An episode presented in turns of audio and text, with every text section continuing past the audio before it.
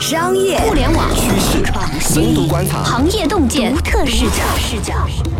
新商业观察，和你聊聊商业圈里的那些事儿。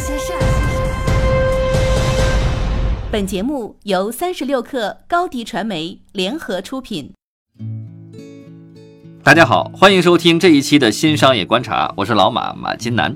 我是三十六氪的深度报道主编杨轩。嗯，轩轩啊，我最近注意到一个小的情况，那就是我的这个朋友圈啊，最近呢是被这个直播答题给刷屏了，而且呢还有一个呃好久不联系的一个小学同学啊给我发消息，跟我要邀请码。呃，我一看这个微信内容啊，他就绝对是群发的，他不是单独发给我的。呃，还有一些呢，就是互联网圈子里面的朋友，他们呃也在呃朋友圈里面去讨论，讨论这个商业模式。有的说呢，就是还要在自己产品里面去加入一些直播答题的这个功能。呃，给我的感觉就是，其实已经呃创业圈啊，它已经沉闷了挺长一段时间了，就感觉又开始蠢蠢欲动了。呃，而且呢，还有投资人在询问，呃，有没有估值还不是很高的一些直播答题项目，他能给介绍能够投资的。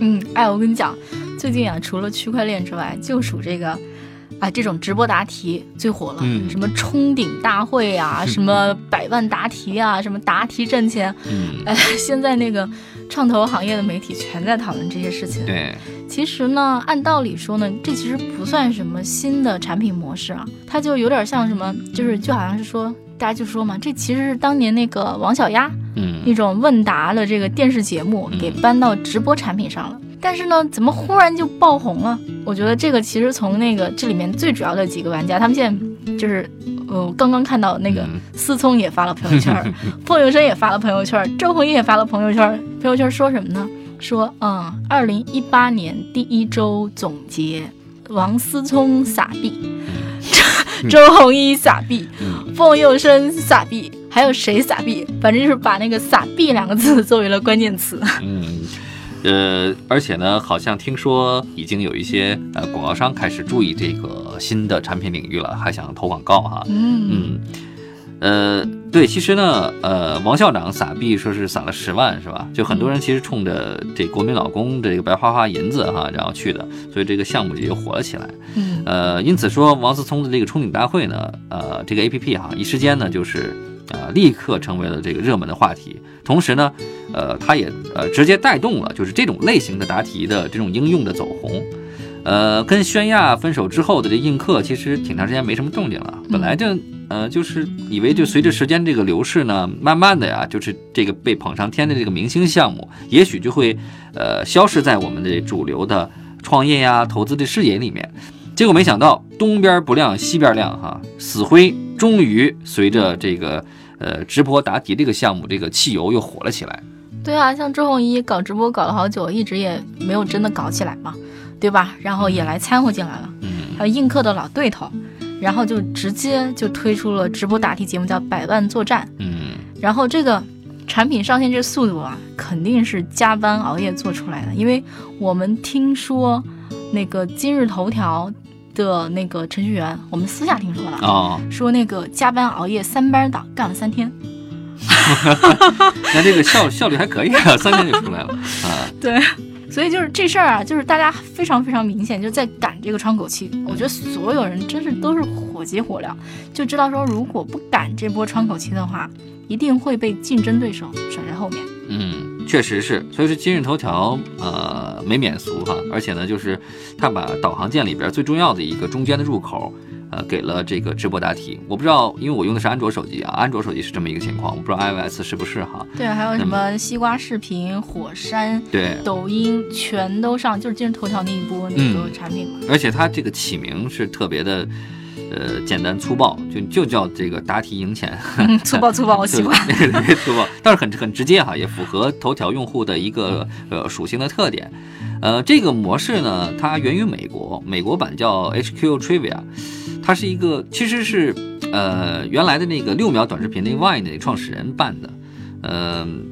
就是一七年八月的时候上的 iOS 版，就是第一版嘛。初期呢倒是也没有什么太明显的动静，但是后来呢，就是因为在十二月份的时候，他们把奖金给提高了，提高到这个一万美元了，所以说突然间就火了。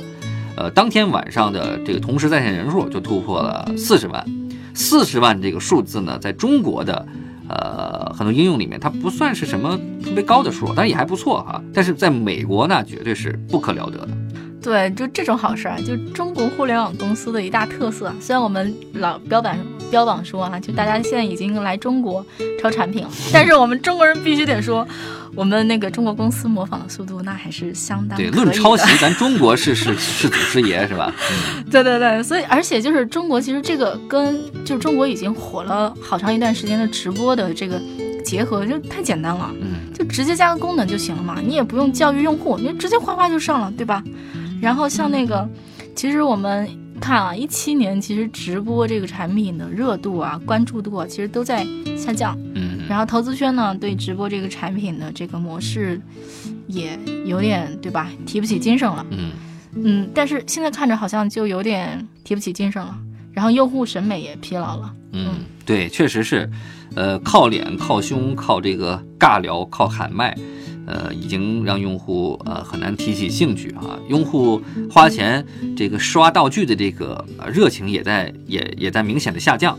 对，所以说很明显的就是你看大街上拿着这个自拍杆直播这种怪异的青年，他其实是越来越少了。从这个这一点呢，就能够呃证明直播它的吸引力和这个吸金的能力确实是在大幅的下降。对啊，直播答题就不一样了嘛。你不仅不花钱，你还能挣钱，对，奖金高，门槛还低。我我的同事跟我说，就是我昨天晚上刚刚被同事安利了，给我发过来好几个那种扫描二维码，哎，就识别二维码，还有他的邀请码。因为为什么那么积极？而且那个完事儿之后，然后他还说我要把这个邀请码发到我们部门的群里。为什么那么积极呢？因为你。有那个别人输入了你的邀请码，你就有一次复活机会。嗯，所以说就这种这个社交的这个这种这种能力啊，还是挺强的。对，而且这个就是我的同事安利我的话，就是说说，哎，你知道这个东西，我真的有身边谁谁谁，然后真的是答这个题挣到钱了。就真的能挣到钱，这个对遍布全中国全网络的这个羊毛党还是有非常非常强的吸引力的。对，一切不能解决的这个产品模式问题，用金钱都能解决。对，而且可能啊，其实看起来啊，就是大家都在说自己在撒币，但是如果你想想这么高的热度、传播度，算算账，可能就是单个的获客成本可能反而是降低的。对。嗯，贪小便宜这种心理学产品建模呢，其实，在互联网项目、互联网产品中，呃，它其实是屡试不爽的，每次都能摸特别准。就拿这个撒币十万的王思聪来说呢，呃，其实他最后给春女大会带来的这个流量，其实还是非常可观的。其实最后算下来，呃，花出去的钱。然后获得的用户一除呢，大概可能也就几毛钱啊，这个数可能没那么精准啊，大概的一个数字。呃，所以说都说用互联网，都说互联网的流量呢到了天花板哈，用户的呃获取这个成本也非常的高。呃，其实王思聪在用这个事实的案例在打大家的脸哈，就是用钱用创意还是能够很低成本的获取用户的。对，不得不说啊，思聪的那个脑洞还是清奇，还是有两把刷子。嗯，而且关键是说呢，你看咱们这儿不也讨论起来了吗？嗯，你算算，而且就是说这个东西它的用户参与成本就真的是挺低的，选择题嘛。选择题你不会蒙一把还不行啊？对，不上大学的时候经常这么干。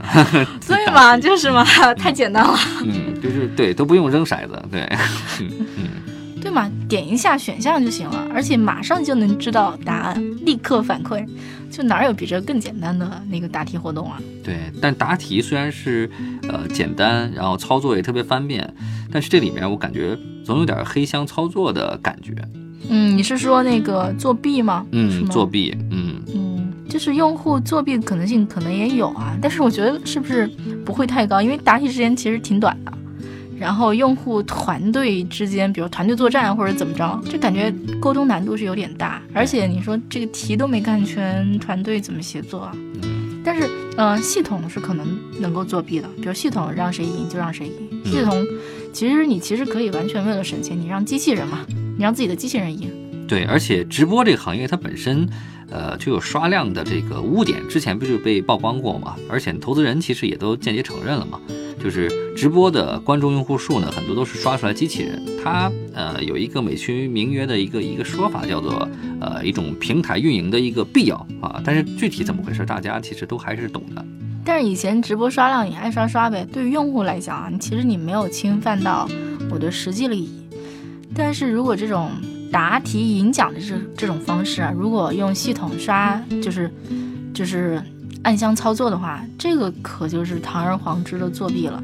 这个其实还是侵犯了用户的权益的。对，如果从法律层面来讲的话，一定是有这种呃可能性的，就是至少说我们可以去这样质疑的。这让我想起来当年在呃二零零几年的时候，S 就是 SP 行业如日中天的那时候。呃，就是一下子暴露了这个年龄哈，就是那时候大家呢打开电视啊或者听广播啊，就是你经常会，呃，听到那种节目，让你拨打幺二五九零几几几几啊一长串的数字啊去参与这个答题，答题赢大奖，然后还有电话连线。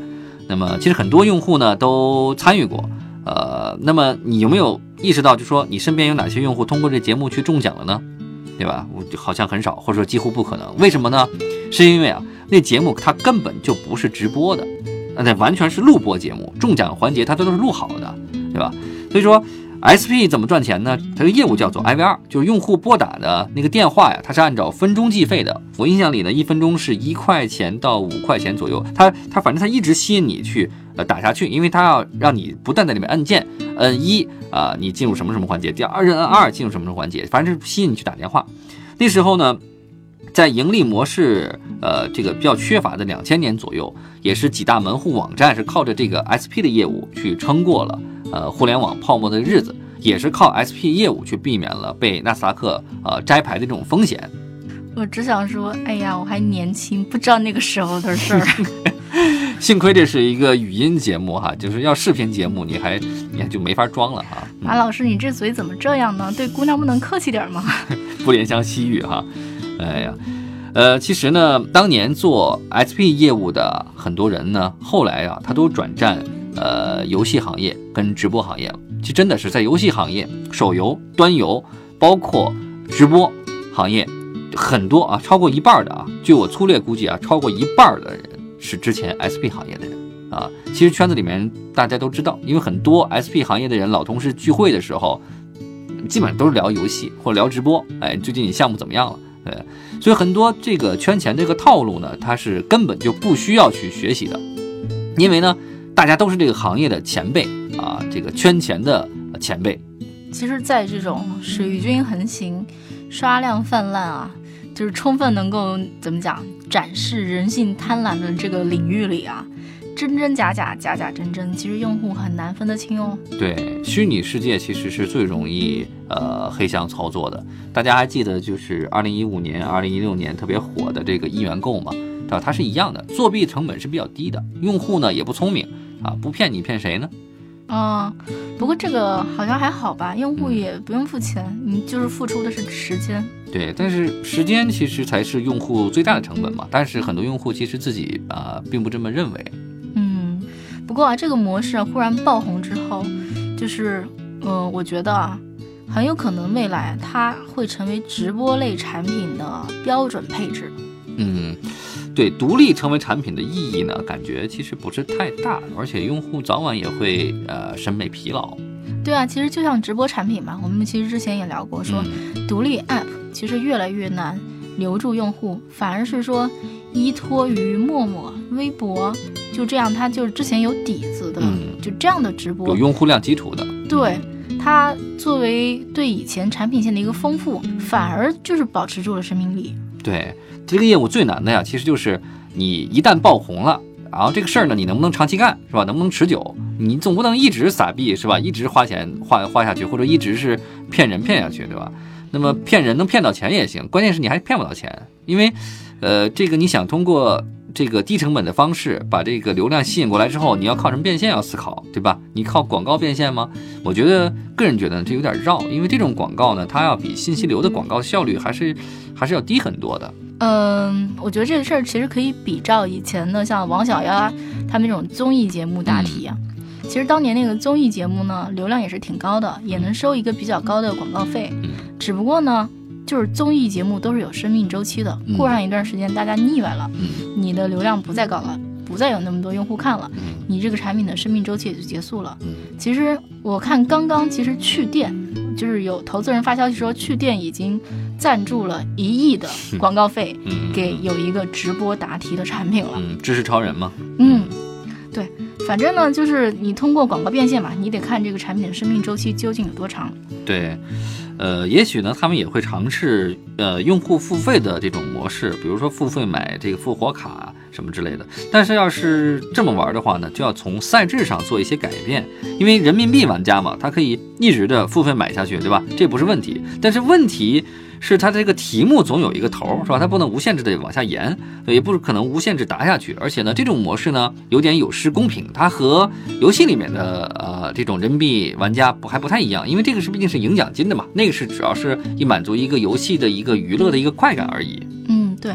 补充一下，刚讲广告费这个事儿，比如说趣店第一个跳出来说我赞助一亿的广告费，嗯，他其实他得到的不仅仅是说。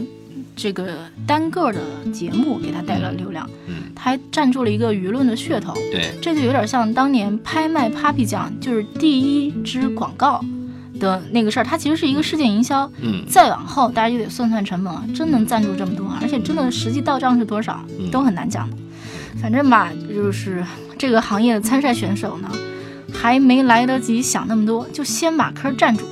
那个能不能挣钱？怎么挣钱？咱们先不着急，反正这个烧钱，对吧？互联网行业太熟悉这个套路了。对，但愿呢，就从未来的角度来看的话，这些行业的参与者呀，呃，在产品模式的创新上，希望他们能给我们一些惊喜。嗯嗯，好的，感谢大家收听我们这期节目。这期我们从特别特别火热的冲顶大会直播答题开始聊了一圈，就是说。这究竟它的这个声音的本质是什么？然后它跟以前的，比如说电视时代的答题节目有什么相同和不同？嗯，它在互联网时代，它跟以前的直播有什么关联？它未来会怎么走？那欢迎大家参与我们的讨论。喜欢我们的节目呢，还可以点赞和转发。嗯，如果大家喜欢我们的节目呢，也欢迎大家下载三十六课的 APP。好，今天呢，我们就先聊到这儿，我们下期不听不散，再见。